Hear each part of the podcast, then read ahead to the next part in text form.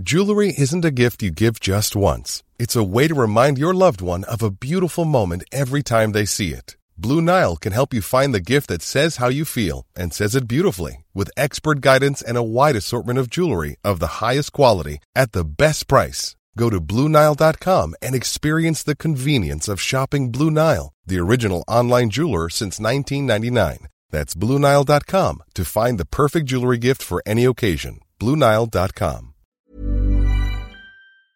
My business used to be weighed down by the complexities of in person payments. Then, Stripe Tap to Pay on iPhone came along and changed everything. With Stripe, I streamlined my payment process effortlessly. No more juggling different methods. Just a simple tap on my iPhone, and transactions are complete. What's truly remarkable is how Stripe caters to all my customers' preferences. Whether they're using cards, Apple Pay, or other digital wallets, Stripe ensures a smooth checkout experience every time. Setting up Stripe was a breeze, taking just minutes to get up and running. From local markets to global retailers, Stripe helped me expand my reach and grow my business with ease. To learn how Tap to Pay on iPhone and Stripe can help grow your revenue and reach, visit stripe.com slash tap iPhone. Daily Tech News Show is made possible by its listeners. Thanks to all of you, including Father Cadan, Pele Glendale, and Dr. X17. Coming up on DTNS, how text messages can reveal what really went on between Musk, Dorsey, and Twitter, plus a bipedal robot's record setting sprint to glory. And Dr. Nikki is here to tell us about 3D color x rays. Is that really what my spleen looks like? This is the Daily Tech News for Friday, September 30th, 2022, in Los Angeles. I'm Tom Merritt. And from New York, I'm Dr. Nikki Ackermans. Hello. Drawing the top tech stories from Cleveland, I'm Len Peralta. And I'm the show's producer, Roger Chang. Let's start with a few tech things you should know. The USB Implementers Forum announced new branding for USB devices and USB cables. And those of us who cover this regularly are like, oh, great. What do you got? Uh, however, I think they actually simplified things. You will no longer see the words super speed, which was totally unintelligible, nor will you even see USB 4 when you're looking at a package from a certified USB provider. Keep in mind, USB is an open standard, so not every company has to play along. However, if you're looking at a certified product, you will now see the highest data performance level that the product supports. So 40, 20, 10, or 5 gigabits per second. If you're looking at a USB cable, you'll also see the wattage of power that that cable supports, which would either be 60 or 240 watts. Now, older designations for USB 2.0 and 1.0 are staying around, which means you will still occasionally on older products see USB high speed. That means USB 2.0, which is very much not high speed at 490 megabits per second. And the rules don't affect things like DisplayPort or Thunderbolt because USB can support those, but it's not officially part of the standard. So USB IF doesn't get to tell you when and where you say those things. Microsoft confirmed that two zero day vulnerabilities are being exploited in the wild. Uh oh. It's not quite as bad as it may sound, since the attacker would need to be authenticated in order to exploit the vulnerabilities, which means they're already inside your network. But let's be honest, that's not going to make anyone feel any better about it. Microsoft has mitigations available and detection in place for Exchange Online customers and is working on a patch.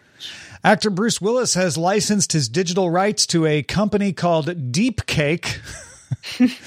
they do deepfakes uh, to make ads, movies, and TV shows that star digital versions of Willis. Uh, Deepcake trained an algorithm on Willis's performance in the 1990s, uh, so movies like Die Hard and Fifth Element.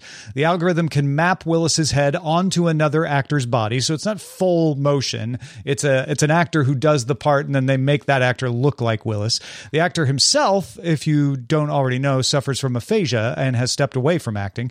The company Deepcake is based in Tbilisi, Georgia. It's incorporated in Delaware in the U.S. and has already used Willis's likeness in an ad in Russia. I wonder if that'll be with or without hair. But anyway, it's without. The U.S. So, Federal Communications. the U.S. Federal Communications Commission will now require companies with satellites in low orbits to deorbit them within five years of completing their mission. Previous guidelines require deorbiting within 25 years after mission completion. Of the 10,000 or so satellites launched since 1957, about half are no longer in operation. NASA estimates there are 23,000 pieces of debris larger than a softball orbiting Earth. That means there's more that are not as big as a softball that are, you know, as big as a baseball. And they're still, Baseball, yeah. Uh, Zendure is launching a Kickstarter to sell a 6.4 kilowatt hour battery on wheels. Uh, and you can stack up to 10 modules on it to get a maximum capacity of 64 kilowatt hours. The batteries are a dense lithium ion in a solid pouch, which Zendure describes as semi solid state. The solvents used to make internal components stay in the battery after manufacture and harden into uh, a, a, an interface that Endure claims or Zendure claims is less prone to chain reactions that cause fires. It can accept up to 3,000 watts of solar input and can be charged at a level 2 EV station. Has USB C ports, 120 and 220 volt sockets, and a 12.6 volt 30 amp Anderson port if you have an RV. AC output is rated at 3,800 watts with a 7,600 watt surge. And then if you can combine batteries, you can have sustained 7,600 watts. The mobile platform has running lights, voice control, and of course, powered wheels because those things are going to get heavy. Uh, the early bird price is 3,799 bucks, or you can get a half size version at 4.6 kilowatt hours for 2,499. Kickstarter runs now until November 18th, and they already met their minimum, so they are bound to make these. Catch it before it wheels itself away. exactly. this deal will wheel uh, something. Yeah, there. All right. Let's talk about these text messages. Uh, in the case of Twitter versus Elon R. Musk et al., Twitter's legal team submitted some court filings that seem to have raised interest among the general public. One is a slideshow titled Argument on Pending Discover Motions. Uh, that details some interesting things about the use of Signal by Musk uh, and others, a lot of things about discussing data scientists and getting estimates of bot prevalence on Twitter. That, that's sort of fun to look through, especially if you're interested in this whole thing. But the bigger interest is a separate document of evidence labeled Exhibits A through J. That's where we get actual emails and specifically in Exhibit H. May I direct your attention to Exhibit H? Text messages between folks talking about Twitter from CEO Parag Agrawal to Musk and back, between Musk and Dorsey, between Musk and other people. Uh, it's it's interesting. There's lots to look at. Let's go over some of the highlights, shall we? And uh, Len, by the way, if you have thoughts on this, but please jump in. Uh, about a month before Musk offered to acquire Twitter on March 26th, Jack Dorsey texted Musk regarding Musk's tweet is a new platform needed. So Musk tweeted that, and Dorsey wrote back, Yeah, man. Uh, here's what he said. Back when we had the activist come in, and by activist, he's referring to Elliott Management, an activist investor back in 2020. Uh, Dorsey says, I tried my hardest to get you on our board, and the board said no. That's about the time I decided I needed to work to leave, as hard as it was for me. So Dorsey admitting to Musk that in 2020 he decided it was time to go. This didn't happen recently, even though it actually happened recently. He was working towards it. He then writes, a new platform is needed. It can't be a company. This is why I left. And he said this publicly since then. I believe it must be an open source protocol funded by a foundation of sorts that doesn't own the protocol, only advances it, a bit like what Signal has done. It can't have an advertising model. Otherwise, you have surface area that governments and advertisers will try to influence and control. If it has a centralized entity behind it, it will be attacked. This isn't complicated work. It just has to be done right so it's resilient to what has happened to Twitter. And Musk says, I think it's worth both trying to move Twitter in a better direction and doing something new. So it sounds like these two are like buddying up at this point, right? We're gonna we're gonna see uh, what what happens when when when Musk and Dorsey I almost call them Dusk and Dorsey uh, get together. After it was announced that Musk was getting appointed to the Twitter board, which by the way, remember that he ended up backing out of that. But after after that was announced, Dorsey texted Musk. I've wanted it for a long time. Got very emotional when I learned it was finally possible. And then added, and a lot of you may be surprised by this because of the, the public spat between CEO Parag Agrawal and Elon Musk. Dorsey added, Parag is an incredible engineer. So what we're going to see here, I think, is interesting is that Dorsey was promoting his friend Parag Agrawal. This was not bad blood between them. This was like, hey, you you need to work with this guy. I think you can you can be the influence that Twitter needs. We've all had that. I love how this is unfolding like a soap opera. it, it kind of is. All right. So now we get the text between Elon Musk and Parag Agrawal. Musk says, I just want Twitter to be maximum amazing and admits, frankly, I hate doing management stuff. I kind of don't think I should be the boss of anyone.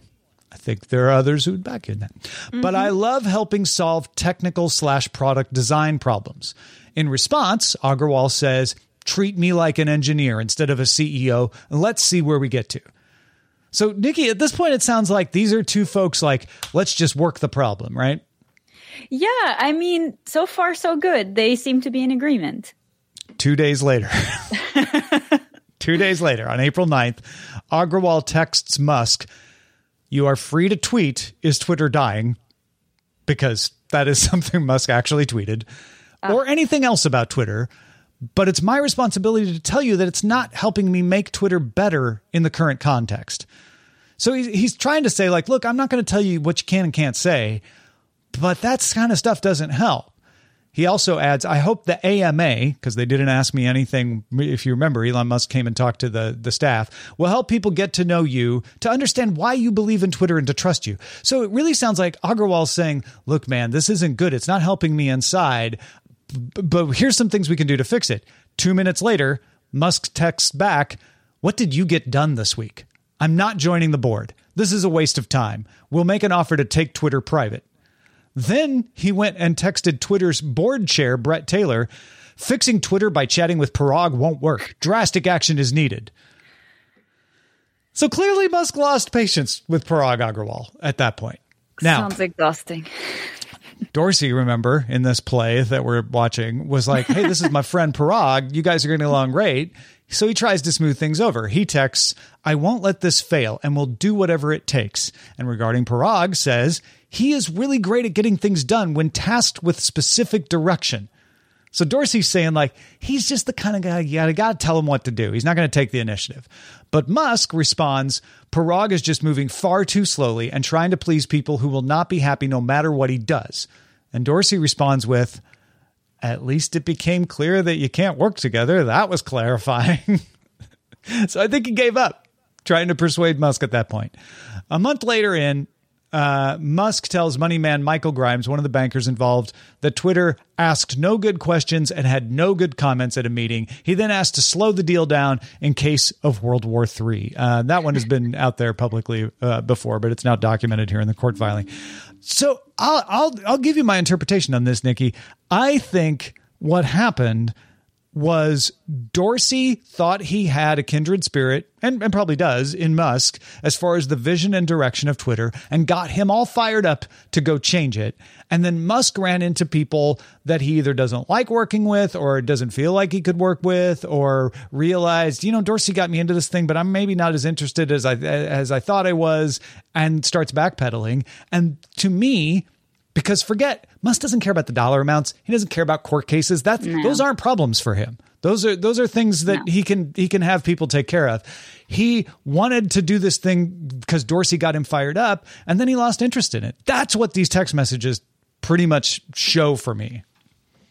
Yeah, they give us a little bit more insight and background into what happened, and it kind it's exactly what you said. It looks like, oh, this is really exciting. I'm going to read up and get the details. And never mind, I'm not interested anymore. Yeah, and, and Musk is the kind now. of impulsive person to go ahead and make a cash offer before he's yeah. sure uh, that, that that he wanted to do it because he he thought there was something to it. So that that is what we're seeing now. And Parag Agrawal to me looks like somebody who is not so much in over his head because I think he's perfectly capable of being a, a serviceable CEO, but not in the same headspace as Dorsey and Musk, and that was irritating to Musk yeah, obviously he got a little bit too excited, maybe. Yeah. Uh, a couple of side notes here before we move out of this. Uh, Jack Dorsey is apparently in Musk's contact list as Jack Jack. Thought that was cute. Uh, cute. And at one point, Musk tells Gayle King of CBS Mornings, maybe Oprah would be interested in joining the Twitter board if my bid succeeds. uh, I don't know how serious he was about that, but hey, you know what? Could be could could be. She's worse. a good businesswoman. Yeah, absolutely. All right, uh, let's talk about Tesla making a humanoid robot, one of the centerpieces of its AI Day announcement. Uh, they often showcase big bets on technologies that are maybe a little farther off in Tesla's future, you know, like reading the brain of a pig. Uh, this year, it's the humanoid robot. Mm-hmm. While the Tesla concept's going to grab a lot of headlines, there is a robot whose feet are already on the pavement uh, at Oregon State University. Nikki, tell us about Cassie. Yeah, so Cassie's a bipedal robot who set a new Guinness World Record for the 100 meter dash, clocking in a time of 24.73 seconds and an average speed of 4 meters per second, or about 9 miles per hour. So this is nowhere near human speeds. You know, Usain Bolt can holds the current record at 9.58 seconds um, for humans on the 100 meter dash. But there's also faster robots, um, but those ones have wheels. So even some robots that have legs, but not two legs, four legs. Wildcat is a prototype developed by Boston Dynamics. Uh, is faster than um, Cassie, and then MIT's four-legged mini cheetah can also run faster. But like I said, Cassie's the fastest robot on two legs, so that's pretty exciting. Um, its design is made to tackle spaces that are designed for humans. So OSU professor Alan Fern said that the challenges with Cassie starting and stopping in a standing position are more difficult than the running part. And it's probably true for humans as well mm. when we mm. start to learn how to run. Um, and that's similar how taking off and landing are harder than actually flying a plane. Um, so Cassie isn't autonomous either. A human has to control it, and it's much like controlling an RC car. So you have a sort of piloted robot on two feet who can run kind of fast.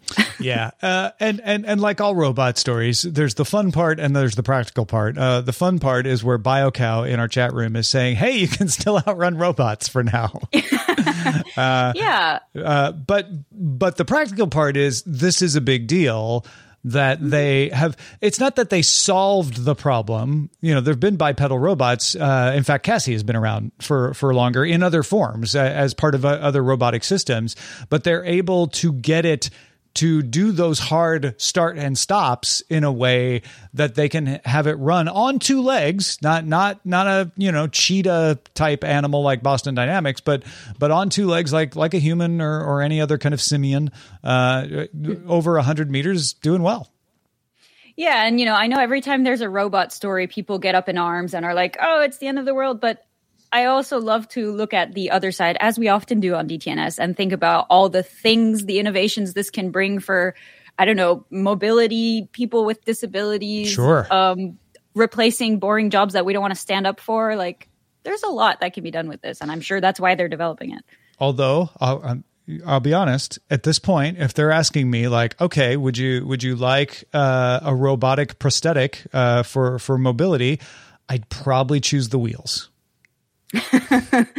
what about stairs? Yeah, there's elevators most place. You know. Not everywhere, not yeah, in the New York yeah. subway. That's true. No, I guess the quadrupedal is the best compromise. You get the speed, but you can also still do. You stairs. replace one leg by four mini legs, and then you have the optimum leg. Yeah. Uh, let us know what you would choose. Feedback at dailytechnewsshow.com.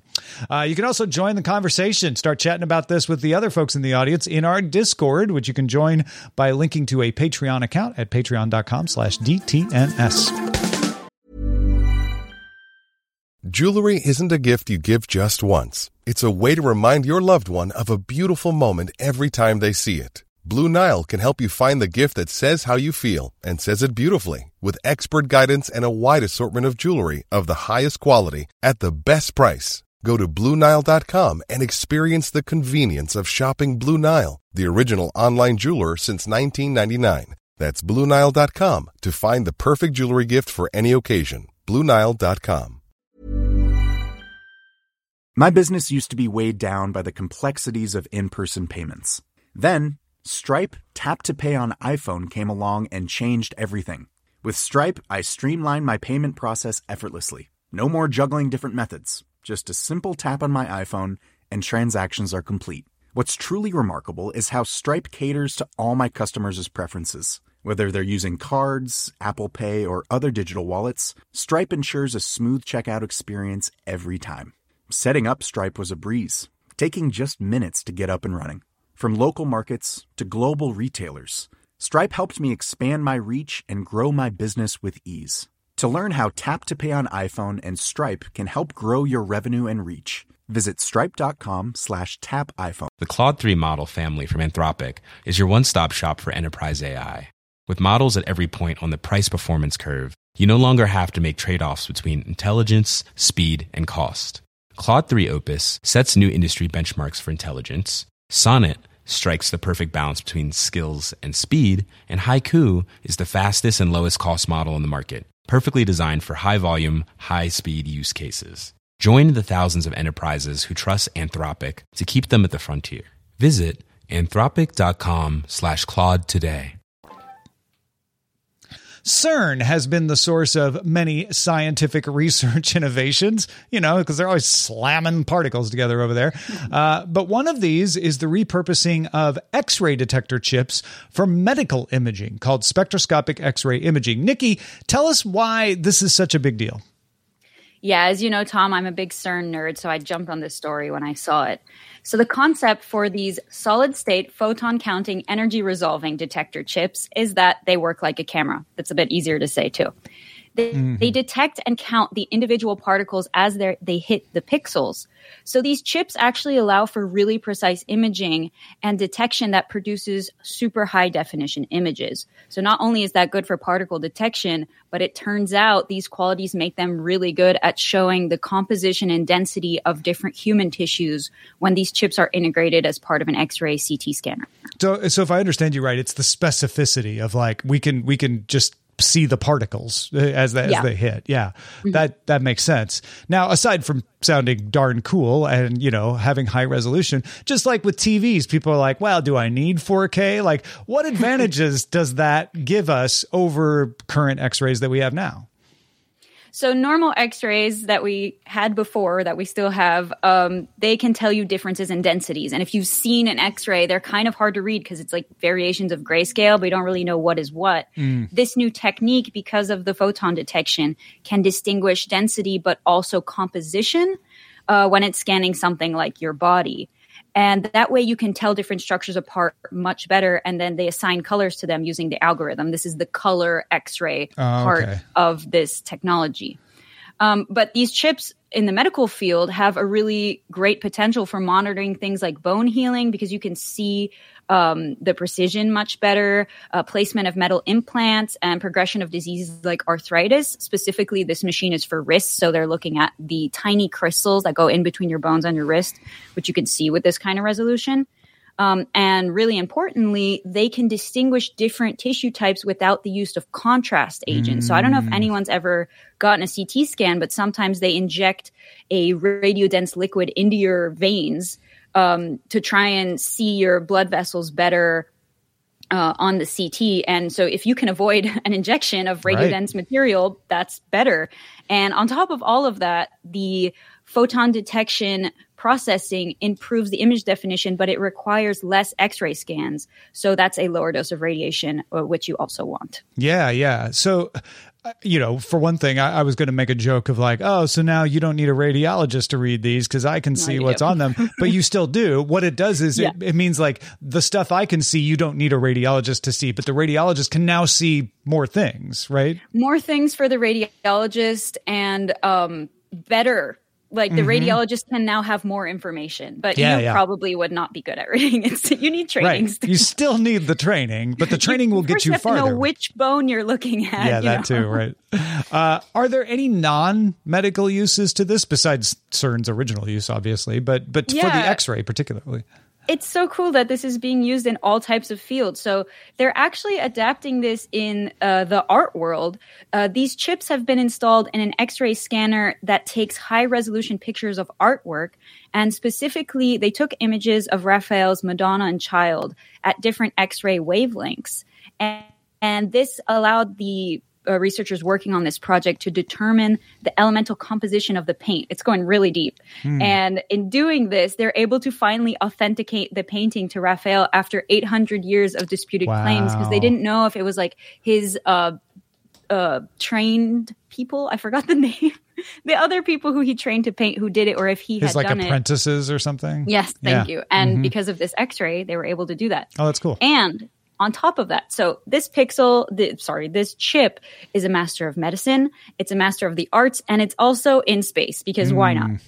So the Timepix detector in the International Space Station is uh, based on these chips and detects radiation in, um, from different sources in space because there's tons of different radiation sources, uh, and a similar way that it is used to detect X-ray wavelengths. So these chips really have all kinds of applications, and uh, I just find that really exciting. Yeah, that's that's very cool. And and uh, I think one of the better examples, and there are many of them, of well, why are we doing this? Having Yes. ancillary re- uses. I, I don't like to make those arguments too often because there is also a good reason why we're doing the particle accelerator for the purposes of, of its main research.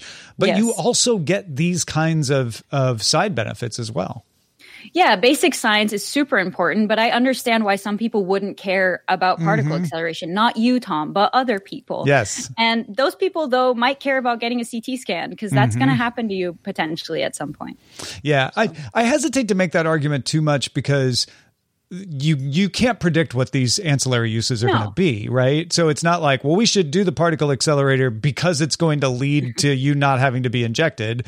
Uh, but it it does show that there's you get more out of it than just what you originally did it for. So Yeah, it's a good example, and that's why a lot of basic basic science is needed. You have to start somewhere so that your future inventions can build on the thing that you started on before. yeah, and Stealth Dave points out not to mention their utility in capturing ghosts Well, yeah, and opening portals to hell. Too. and opening portals. That's portals. my favorite Yeah. part. All right. Uh, this one is kind of funny. It's also really scary, but because it ended up being okay, maybe still kind of funny. In Brisbane, Australia, one of Wing's food delivery drones accidentally landed on an 11,000 volt power line. And well, it caught fire and fell to the ground. Uh, energy firm Energex had to disable the lines to respond to the incident, uh, which left about 2,000 people without power for around 45 minutes, which is not nothing. It's, you know, it's not great to be without power for 45 minutes. Could have been worse, though. Energex spokesman Danny Donald told ABC Radio Brisbane uh, the meal was still hot inside the drone's delivery box when the crew got there. I'm sure it was having caught on fire. Uh, it's worth noting that there was no permanent damage to the network. This thing fell off the line. Uh, the only reason they turned off the power was to deal with safety issues while they they put out the fire. Energex is not going to pursue any action, any damages against Wing. Uh, Wing said the drone made a precautionary controlled landing yesterday and came to rest on an overhead power line, and that it reported the incident to Energex. So it sounds like something went wrong with the drone they brought it down not realizing the power lines uh, were there. So it probably wasn't even in its normal flight path. As of earlier this March, Wing has made 200,000 deliveries in the area.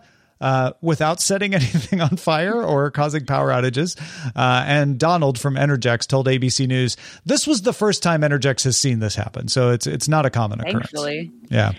I don't know what the laws are like for drones in Australia, but I wonder if implementing no fly zones above dangerous areas would help this. I mean, I know it's an emergency landing, but maybe that would help. I imagine this. I'm going to guess that this was a no-fly zone. That that that that it only landed on these power lines by accident. Uh, I'll be curious if Wing releases more details about that. But I imagine you're right. There's there's got to be no fly zones that say, "Hey, don't fly your drone here." Although there could be crossings at some point where it's like, "Well, you got to fly over, so you know, do it at a perpendicular angle and do it do it quick and get out of there." Uh, I, I there are legitimate questions of like, okay, but if you made a precautionary landing, why did you do it on the power line?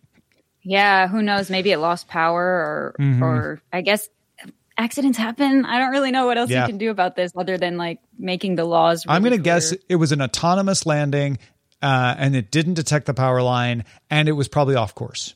That's that's that's the way that makes the most sense to me.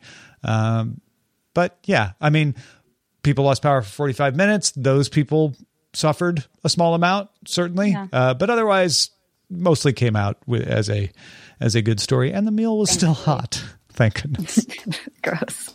Would you eat it? yeah, I don't know if they finished the delivery. They didn't tell us. Did Extra char boy. What about the person's burrito? Did they get a burrito? Did they get a refund? That's what I want to know. There's more to the story. hard hitting stories. All right, let's check out the mailbag. Andrew wrote in, uh, and by the way, Justin Robert Young texted me yesterday after he said that cloud gaming was bad on the show. He's like, I uh, welcome the emails. Uh, and Andrew obliged. Uh, Andrew said, There is nothing wrong with cloud gaming overall. Stadia's model was ridiculous, and none of the programs were worth the subscription by themselves. Xbox Game Pass, however, is absolutely great. Good price, ability to install games or play in the cloud, and easy to turn on or off when life gets in the way. Cloud gaming is absolutely the future, writes Andrew. But Google had a weird model for the business that was hard to understand. I don't think right. even Justin would argue that Google's model was not the best one, right? Yeah, I mean, growing pains. Yeah. People are going to try a bunch of different stuff until they get the right fit.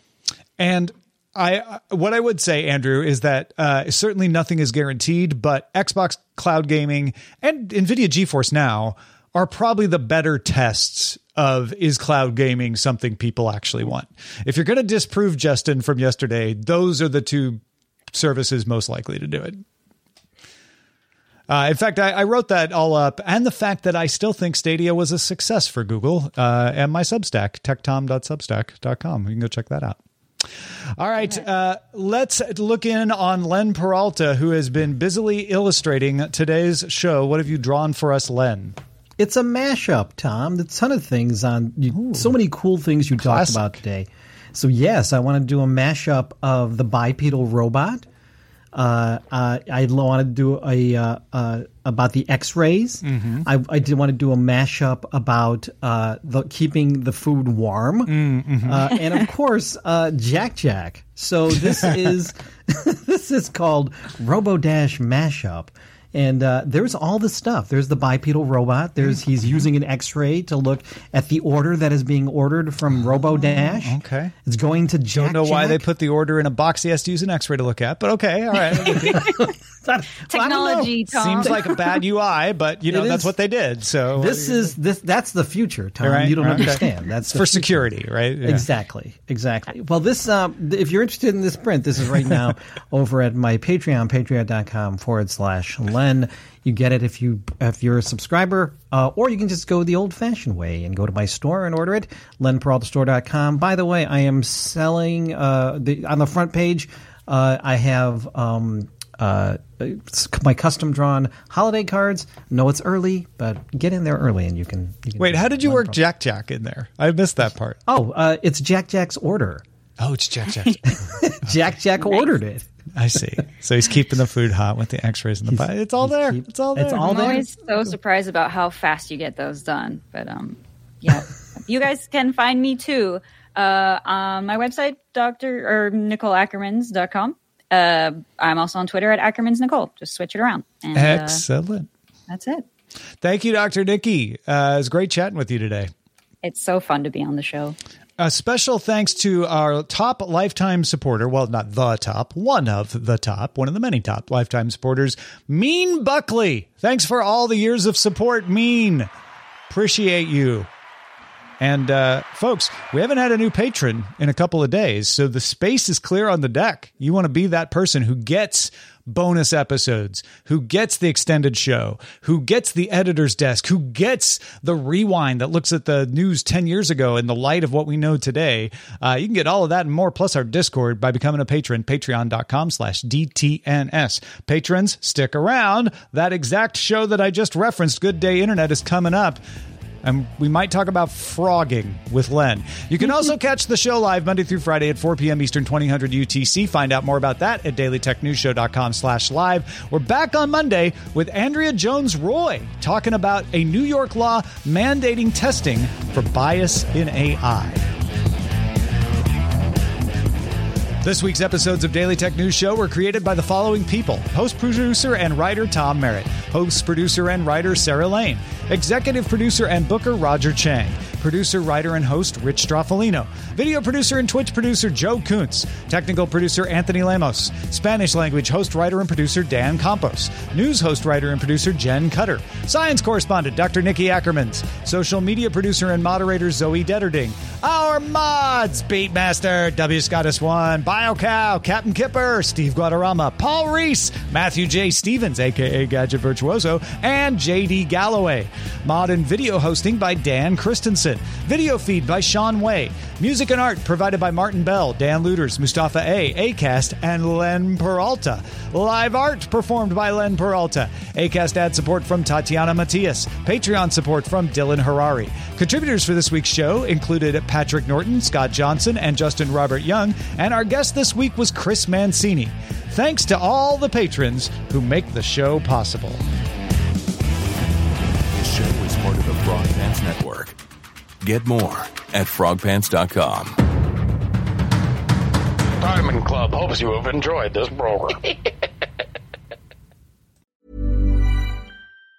Planning for your next trip? Elevate your travel style with Quince. Quince has all the jet setting essentials you'll want for your next getaway, like European linen, premium luggage options, buttery soft Italian leather bags, and so much more. And it's all priced at 50 to 80% less than similar brands. Plus, Quince only works with factories that use safe and ethical manufacturing practices. Pack your bags with high-quality essentials you'll be wearing for vacations to come with Quince. Go to quince.com slash trip for free shipping and 365-day returns.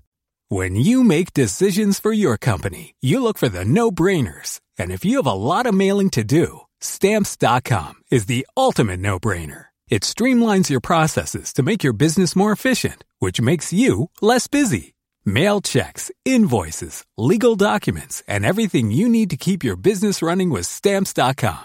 Seamlessly connect with every major marketplace and shopping cart. Schedule package pickups and see your cheapest and fastest shipping options from different carriers with rates up to 89% off USPS and UPS rates. And with the stamps.com mobile app, you can take care of mailing and shipping wherever you are. Make the same no-brainer decision as over 1 million other businesses with stamps.com. Sign up with code program for a 4-week trial plus free postage and a free digital scale. No long-term commitments or contracts. That's stamps.com. Code program.